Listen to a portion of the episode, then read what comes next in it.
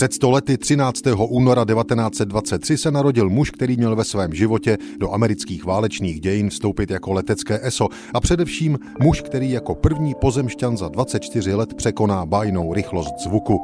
Charles Elwood Jaeger, řečený Chuck, přišel na svět 13. února 1923 v americké západní Virginii.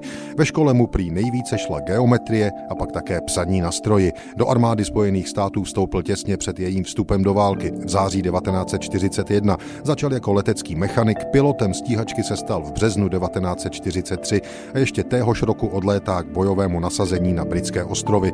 V březnu 1944 byl nad Francií sestřelen, už v květnu je ale s pomocí francouzských odbojářů zpět v Anglii. Stíhacím SM se pak Chuck Jäger stal velmi rychle. 12. října 1944 sestřelil pět německých letounů během jediného dne.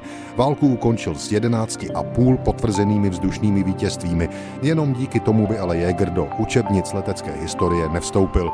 V mírové době ve vojenském letectvu pokračoval jako testovací pilot a v podstatě náhodou se dostal do programu překonání zvukové bariéry ve slavném letounu Bell X-1. To se mu povedlo 14. října 1947. Nad Mohavskou pouští se ve výšce 13 700 metrů proletěl rychlostí Mach 1,5 setin, tedy 1127 km za hodinu. I se zlomenými žebry po pádu z koně dva dny předtím. Byl to tehdy velmi riskantní podnik, který Čaku Jegrovi vynesl americkou i světovou slávu. Později zaznamenal několik dalších pozoruhodností. Jako první američan se proletěl za kniplem sovětského MiGu-15, což byla kořistní nadzvuková stíhačka z korejské války. Ve větnamské válce pak odlétal 127 bojových misí a na konci 60. let jeho vojenská kariéra gradovala hodností brigádního generála. V roce 1986 ho prezident Reagan jmenoval jako člena komise, která vyšetřovala katastrofu raketoplánu Challenger. Stíhačku naposledy pilotoval u příležitosti 50. výročí svého překročení hranice rychlosti zvuku. 14. října 1997 mu bylo 64 let.